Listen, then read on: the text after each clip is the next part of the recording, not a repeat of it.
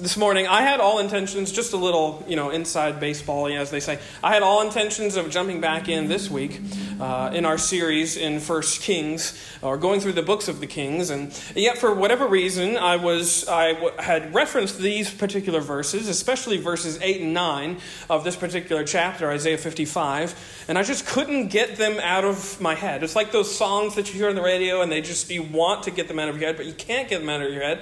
And so, anyways, I just decided decided to do some studying, and I was just struck by this particular passage, especially verses 8 and 9, and how often verses 8 and 9, you know, the, the famous uh, declaration uh, of the prophet Isaiah regarding the Lord that God's thoughts are not our thoughts, they're so much higher than ours, and, and, and just how often that we hear that phrase or hear those truths in particular moments of life.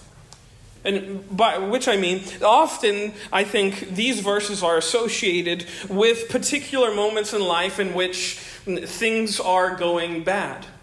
There's something confusing happening, something that is against rational or reasonable sense some uh, bout of suffering, some really unexpected turn of trouble or grief or sorrow or loss. And what is a very common response to those situations? Well, God's thoughts aren't our thoughts, His ways aren't our ways. As if to, uh, as if to say that that's where we should find comfort in.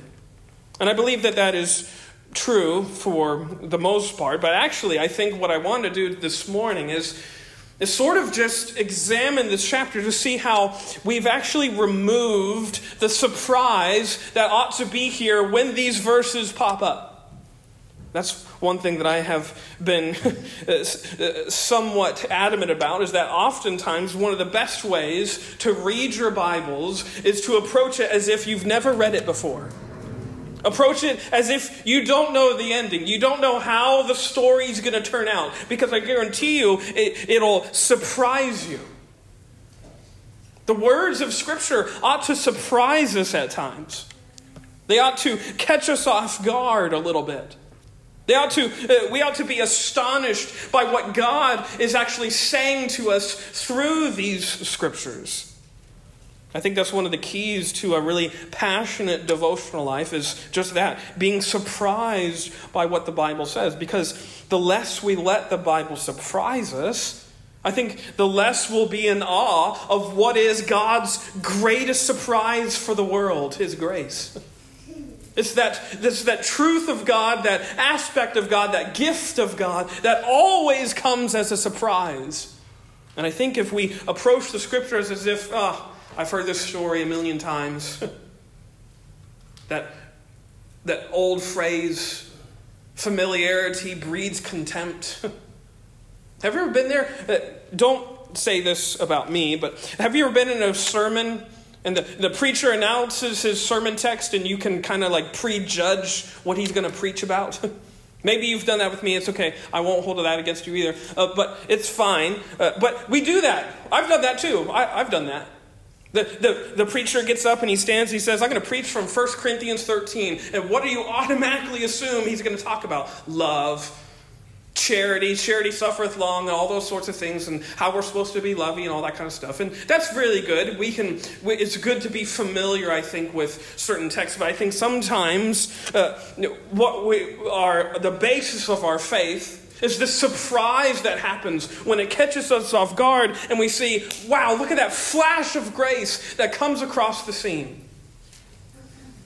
I say all that to say, this is a long, just meandering preamble to say that I think that this has happened with these particular verses. We get into somewhat of a autopilot reading of these verses, as if just the fact that God thinks differently than us is alone something to find comfort in. And I think sometimes that's the case. But these verses don't just apply to when life is, is baffling and when life is bad, when life is a struggle, when life uh, has gone not the way we thought it was supposed to go. These verses don't just apply to those moments. It's definitely true. But God's ways and thoughts are always higher than our ways and thoughts, and His plans are deeper, so we can be sure that something else is, is happening in those moments. But let's step back and ask the question In what ways are God's thoughts higher? He says that. Verse 8 For my thoughts are not your thoughts, neither are your ways my ways, saith the Lord. For as the heavens are higher than the earth, so are my ways higher than your ways, and my thoughts than your thoughts. But in what ways are his thoughts higher? And, and what makes them higher thoughts? What does that even mean? What is that uh, meant to be getting into our mind's eye? What is the prophet Isaiah bringing to bear through this word, through this message to these particular people? And why ought they to find that comforting? well, to answer that, what I want to do is just kind of situate this particular chapter in the midst of all of Isaiah's prophecies here. Because I would say this is one of the most pivotal chapters in the entire prophetic messages of the prophet Isaiah. Of course, if you're familiar with the scriptures, if, if you've spent any time in the Old Testament, you will almost always have to come back to Isaiah. And in fact, I think this is almost correct. I don't don't quote me on this, but I think there's some uh, 600 references or allusions to Isaiah's prophecy, prophecy in the New Testament alone through uh, uh, either Jesus making specific reference to something that Isaiah preached or declared, or uh, either through the apostles alluding to something that was declared in these prophetic messages, only to say that this is a very important piece of prophecy. Through three very broad, sweeping eras of Israel's history, Isaiah, the prophet, delivers words of reconciliation and judgment, words of sin and deliverance. And he's giving them to the people of Israel before they were exiled. Of course, he's prophesying, prophesying about the fact that there's coming a day when you will be taken out and snatched back. And actually, he's giving them over and over this, this testimony of God's supreme providence over all of these things. And he's bringing to bear just this precise fact both the reason for their impending judgment, but also the hope that they can have in the redemption that comes through the Holy One of Israel himself. And, of course, all of that hope, all of those things, the wonderful message of Isaiah is uniquely bound to this one who is introduced to us, well, just a few chapters before this, this servant. The servant of Isaiah. You could also call him the root of Jesse, as he's called in, in the earlier chapters of Isaiah's prophecy. Of course, this is the Messiah the one who would come and renew all of these things, remake them, redeem them, reconcile all of these things to himself. Isaiah is championing that message that the servant is going to come and do all of these things. Which I just, I love that precise fact. And actually, that's why uh, many of the early church fathers considered Isaiah, quote, the fifth gospel. You know, Matthew, Mark, Luke, and John, and then they would add Isaiah in there as well, just because of the overabundance of scriptures that it, that it relays that bring forth and present the Messiah, who we would know as Jesus. Chapter 55 here constitutes the last chapter of like a middle portion of Isaiah. So Isaiah 1 through 39 is a there's a very particular stream of thought that runs throughout all of those messages about the impending judgment that's going to come. Isaiah 40 through 55 is this middle portion in which it talks about the hope that they can have in exile. And then 56 through the end of the book talks about all of the ways in which this suffering servant is going to bring about renewal and restoration and the hope they can have sort of post exile, so to speak. And so, in all of its facets, it's tied to this decree of sin and judgment judgment, but also deliverance and hope.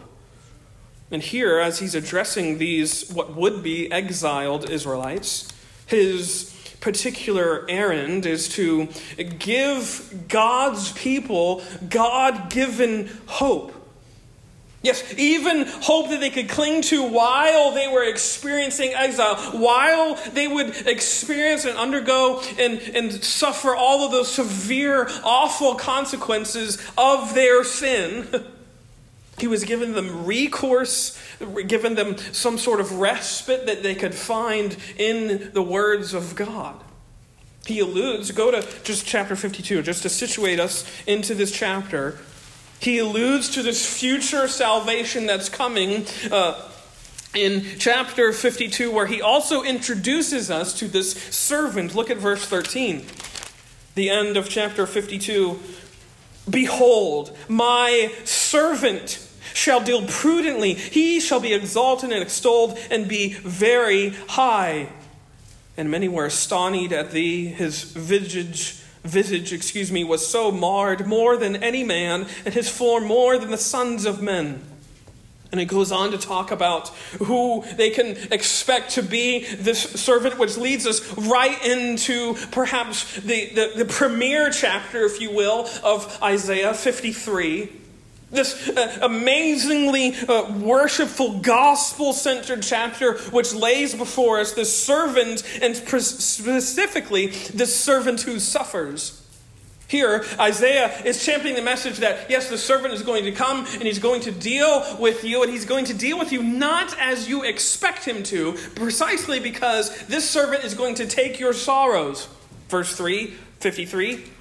He is despised and rejected of men, a man of sorrows and acquainted with grief, and we hid, as it were, our faces from him, and he was despised, and we esteemed him not. Surely he hath borne our griefs and carried our sorrows, yet we did esteem him stricken, smitten of God, and afflicted. But he was wounded for our transgressions, he was bruised for our iniquities, and the chastisement of our peace was upon him, and with his stripes we are healed. And then, after that glorious chapter, he goes in and describes even more of the after effects in chapter 54 and about what this servant would come to do, which brings us precisely to chapter 55 in which I just get this picture that Isaiah is almost, he's been building, crescendoing up to this point, and now he's almost just shouting with elation about what this servant has come to do in the matters of redemption and reconciliation and restoration. And he's reinforcing that they, Israel, the ones who pushed God away and rejected him and rebelled against him, they now, yes, have the certainty of repentance. They can be confident in turning to the Lord precisely because of who their Lord is. He opens this chapter with that very striking exclamation Ho, everyone that thirsteth.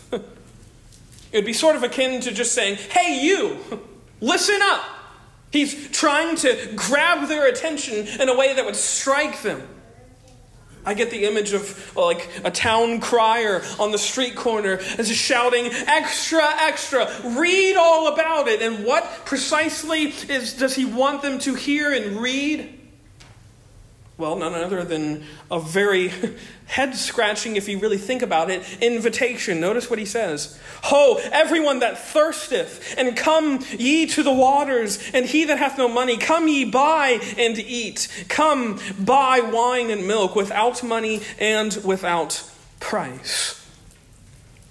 One of the other reasons why I was drawn to this particular chapter is this precise verse. Because we read it and we just gloss over it because we, again, assume we know what it means, but stop and think about what he's saying. There's this invitation. An invitation to a feast is announced, and he says, Come ye, come to this table. However, this feast has a strange guest list, if you will.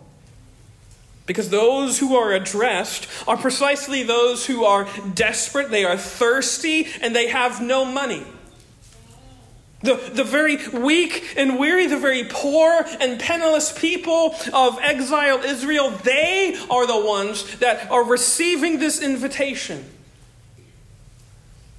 They do not have any reason for being there at this feast other than the fact that they had already been invited. They had no money, they had no status, they had nothing which should qualify them for being there other than the fact that they had received this invitation. And in fact, that's the only, if you will, qualification of all is their need. They are needy and desperate. If you're needy and desperate, you can come to this feast, is essentially what the invitation, the summons, is reading like. Do you have a need that you cannot fill? Come here. Come to this table. Come to this place. They have nothing to offer. And it's a good thing, too, because this feast, I, I love how he says this, it comes without money and without price. Even if the guests had silver, something of value, it would be no use because this feast is offered for free. Come buy without price.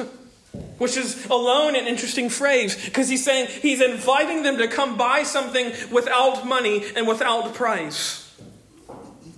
Little hint it's because someone has already bought it for them. But this message is not lost on Isaiah's audience because, as he says in verse 2, he makes this reference Why do ye spend money for that which is not bread? And your labor for that which satisfieth none. Hearken diligently unto me, and eat ye that which is good, and let your soul delight itself in the fatness. Essentially, what he's saying, you've pilfered and squandered and wasted all of your silver and gold on things which could never satisfy, never satiate your insatiable soul, and yet I have invited you to an elaborate feast wherein every single need is met. That's sort of the, the suggestion, the, the hint, uh, why it is said it is offered water and bread and wine and milk. Every single need you could imagine is met here at this table. Come and you are invited. As he says in verse 3 Come unto me.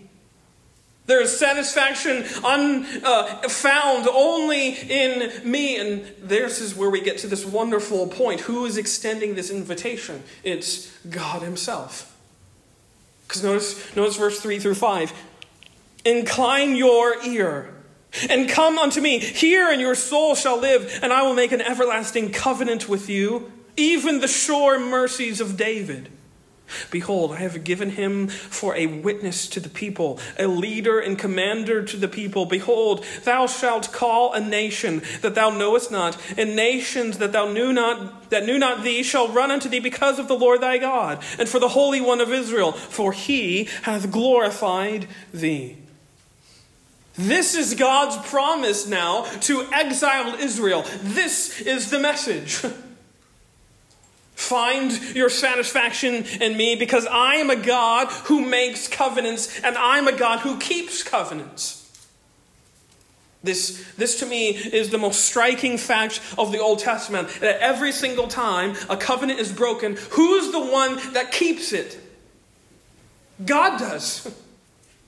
God's the covenant making and covenant keeping God. And this is true all the way through in the old into the New Testament where Jesus comes onto the scene and he says at the end in Luke 22 that this is the new covenant in my blood. He's fulfilling all those things, all of the ways in which mankind has failed, he's keeping. And even here, Israel, who has rejected God, and now God is saying, I will make a covenant with you again. And specifically, an, an everlasting covenant. One that has no end, one that has no sort of ending point in sight. It's forever, it's permanent. And it would be nothing short of the sure mercies of David, which is an alarming phrase. You could examine, if you had the time or perhaps the dedication, all of the ways in which Israel failed to live up to the Davidic standard. You go to 2 Samuel chapter 7 and you read of that wonderful promise that Jehovah gives to David in that promise that he is going to build him a house and all of the ways in which that is going to come about. And there's almost immediately after that, David fails. 2 Samuel 7 is the promise, and I think it's 2 Samuel 11 and 12 is that wretched story where David commits that sin with Bathsheba, and then the further sin of murdering Uriah. There's a juxtaposition there of this wonderful promise and the ways in which man bumbles it and fumbles it up. He can't even keep it for longer than a few years. And it's already failed. It's already been left into the, into the gutter, if you will. And you see that reference all throughout. This is sort of a, a little hint, a little sidebar into our King series. Every single time you'll notice references back to David. He's the Davidic standard and that promise there. How have we failed it? King after king rose to power and failed to walk in the ways of David. And here, what does he say? I'm going to make a covenant with you, and all of the mercies of David will be fulfilled. They will be upheld. Why? Because of this one.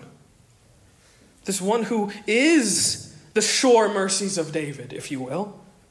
He has come to be a witness and a leader and a commander for these people. This is not, I would say, a reference to David, the person. It's a reference to the quote, the mercies that would come through the Davidic promise, which is just a prophetic uh, sort of uh, shorthand way of talking about Jesus.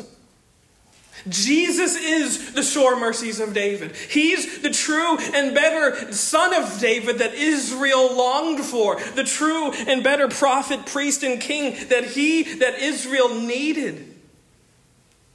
He's the embodiment of all of these mercies. He, as it says in uh, 2 Corinthians 1, the, the promises of God in Jesus are yes and amen.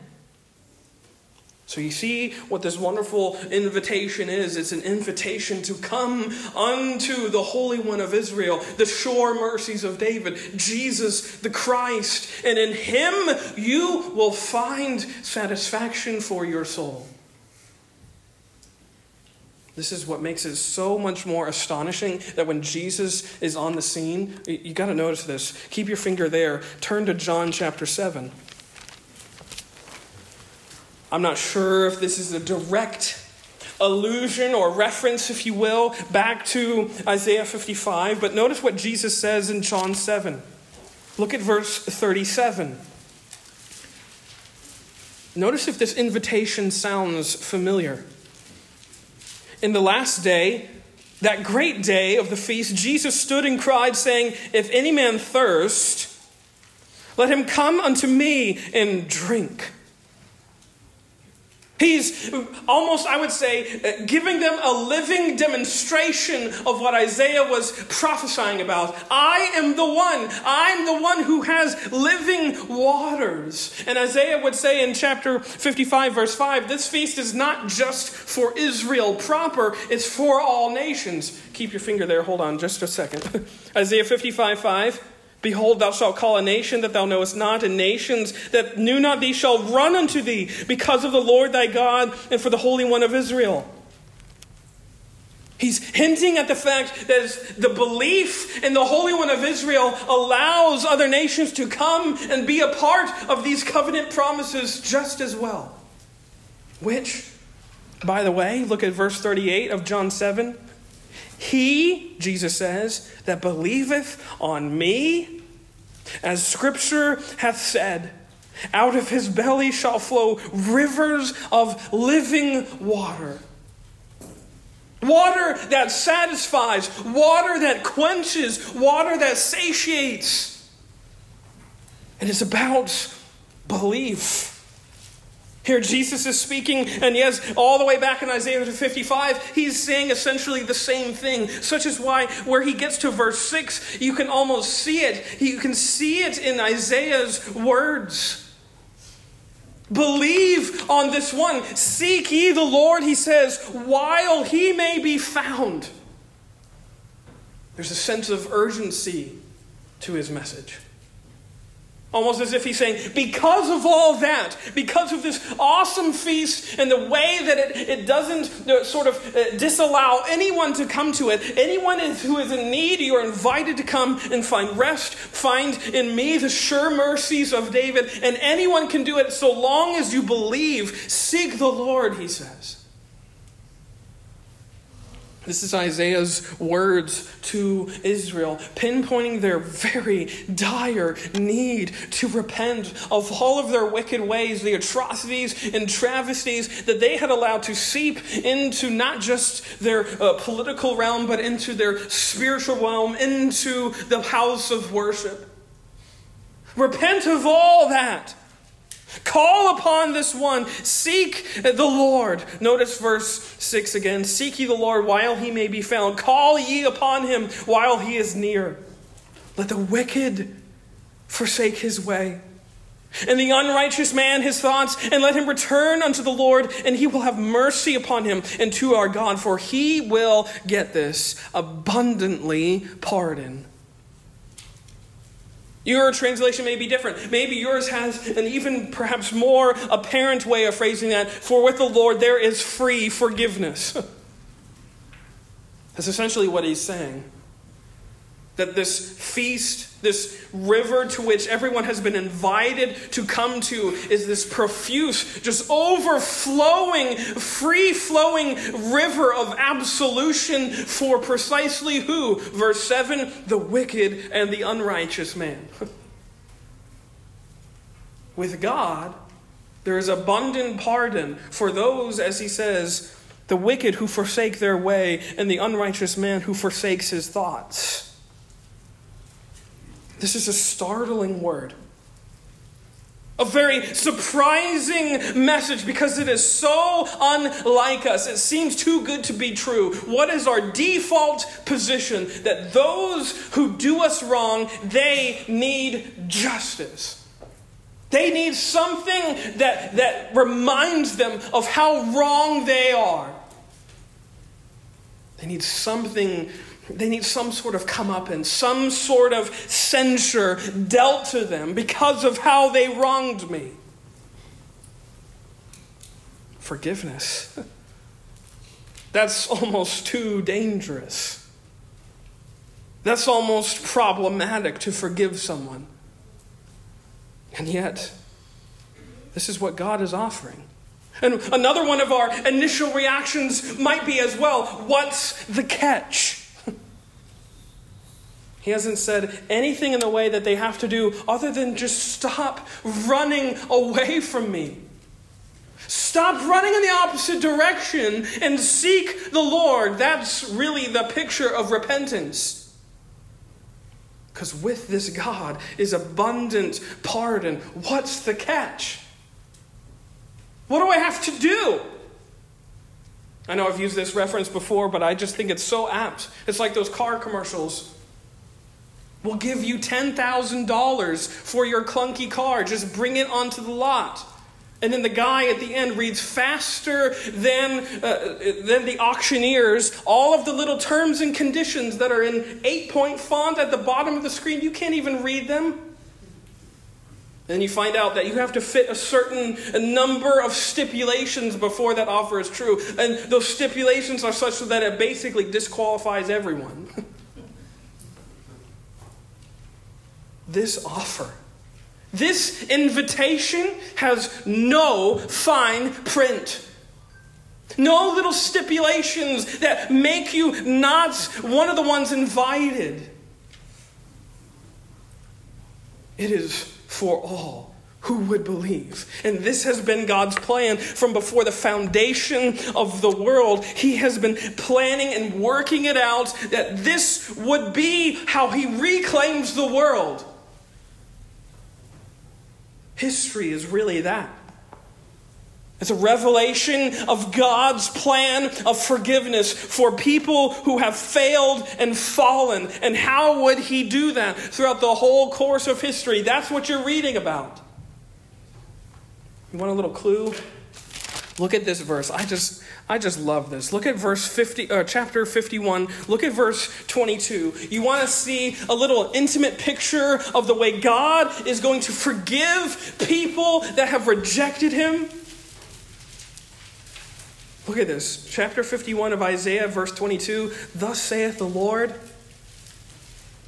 and thy God that pleadeth the cause of his people, behold, I have taken out of thine hand the cup of trembling, even the dregs of the cup of my fury.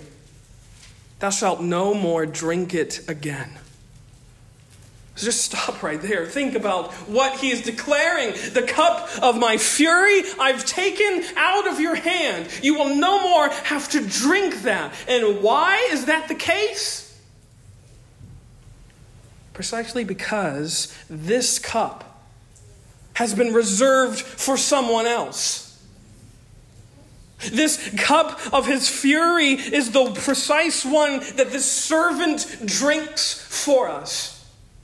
Isaiah 53:10 Yet it pleased the Lord to bruise him he hath put to him put him to grief and when he when, or excuse me when thou shalt make his soul an offering for sin he shall see his seed and shall he shall prolong his days and the pleasure of the Lord shall prosper in his hand. He shall see the travail of his soul and shall be satisfied by his knowledge. Uh, by his knowledge shall my righteous servant justify many, for he shall bear their iniquities. Therefore, will I divide him a portion with the great, and he shall divide the spoil with the strong, because he hath poured out his soul unto death he was numbered with the transgressors, and he bare the sin of many and made intercession for the transgressors. The cup of fury is taken out of Israel's hand and put into the servant's hands. You want to know an even more spectacular image of this? Let me just read it. Luke chapter 22. What does Jesus pray in the garden? Luke 22 41. And he was withdrawn from them about a stone's cast and kneeled down and prayed, Father, if thou be willing, remove this cup from me. Nevertheless, not my will, but thine be done. And there appeared an angel unto him from heaven, strengthening him. And being in agony, he prayed more earnestly, and his sweat was as it were great drops of blood falling down to the ground. We get this amazing moment in which Jesus the Christ is here now accepting the will of his Father to the drink the cup of his Father's fury for sin. The precise cup that you and I deserved to drink. And he takes it out of our hands. And instead, the Christ drinks it. The Holy One of Israel drinks the Father's wrath, as it says in Isaiah 51 22, to the dregs, to the very last drop. Instead, he hands you his mug of righteousness, if we can keep the metaphor. he exchanges cups with us because of this abundant pardon. We can believe in it, have confidence in it, because the servant is punished for us. And that's what makes this invitation back in Isaiah 55 so astounding. We can buy without money because the price has already been paid. Jesus covers the tab for this feast before we even ever sit down to drink. So the feast comes without money, without price. Just come to the table and eat and drink and delight yourself in fatness, as the word said, in just abundant and profuse riches of blessings. And that's when we get to verse 8. God doesn't think like you and me. His thoughts and ways on the matter of forgiveness are, don't even come close to what our thoughts and ways on the matter of forgiveness is. We can never exhaust or, or try to even fathom uh, how God thinks about forgiveness. They're so much higher than ours. higher than the heavens are above the earth. So vast is his great love for us. Unlike us, he doesn't find it hard to forgive those who sin against him, who do him wrong. He's not reluctant or, or slow to give out forgiveness in piecemeal and sort of really small, scant offerings. He doesn't wait to see if we are sorry enough before he gives and extends this forgiving hand. And he's not one to hold a grudge. This perhaps is one of the most hard things for, perhaps I'll just speak for myself, for me to, to, to grasp. For the things done against me. And I want to hold on to them and cling to them, yet in the same way, God, what does He promise in Hebrews chapter 8 12? That not only is He going to forgive our wrongdoing, but He's going to never again remember our sin. The God who cannot forget chooses not to remember. Precisely because his ways and thoughts on forgiveness don't even uh, are, are so vast and high and above ours. He delights in showing mercy. It is his delight to do that. Micah chapter 7, write these verses down. Micah 7, 18 and 19. Who is a God? Like unto thee that pardoneth iniquity and passeth by the transgressions of the remnant of his heritage. He retaineth not his anger forever. Why? Because he delighteth in mercy. He will turn again. He will have compassion upon us, and he will subdue our iniquities, and thou wilt cast all their sins into the depths of the sea. You see, this chapter is an invitation to repent. And by repenting, be made whole. And in that repenting, being very confident of this fact that this is a God who abundantly pardons. And just like the rain that falls from heaven, so too does this forgiving word fall from a place that is not earth. And it transforms sinners into saints. I think that's the image of verses 10 through 13.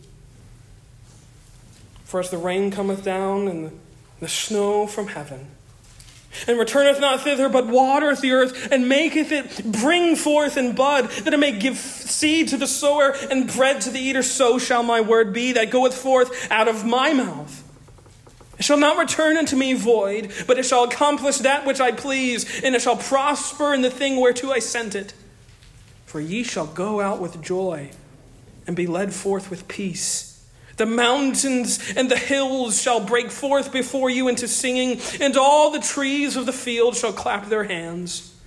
Instead of the thorn shall come up the fir tree, and instead of the brier shall come up the myrtle tree, and it shall be to the Lord for a name, for an everlasting sign that he shall not be cut off. His plans cannot fail. And his word of forgiving grace comes to people who do not deserve it, and it transforms their lives. Therefore, I read this chapter and I read about how God's thoughts and ways are higher than mine. And I'm reminded that when you repent of your sin, you're not coaxing God to forgive you. You're not convincing them that you're sorry enough. Because you'll never be sorry enough for your sin. Repentance is just the acceptance that this forgiveness has already been extended to you in the person of Jesus. It's there. It's given to you for free, without money, without price. It's the gift of Jesus to the world. It's the sure mercies of David in the form of a person hanging on a cross with nails in his hands and his feet and thorns making blood drip down his forehead. This is the sure mercy of David, the one who is the forgiveness of sins. Given to people who do not deserve forgiveness. It's the offer of the gospel and it's the offer of the prophet Isaiah. Come ye to the waters. Come to this water and find life everlasting, find remission of sins. And this one who is the sure mercies of David, this Holy One of Israel, this one who suffered in the stead of sinners. Oh, what a glorious word! This word of forgiveness. Maybe this morning you're holding on to something that you can't forgive someone else in your life. You're holding a grudge. Perhaps these words might remind you of the ways in which God forgives you. Perhaps this morning, even more, perhaps urgently, you've never experienced the forgiving flow of Jesus' grace. Maybe today's that morning. Maybe this particular hour is that particular moment when you respond to this invitation Come, ye that is thirsty. Are you thirsty this morning? Are you parched from your sins? Let me tell you about some everlasting life that comes from the one who offers water, living water. And his name is Jesus, the Christ, the Holy One of Israel. Let us pray.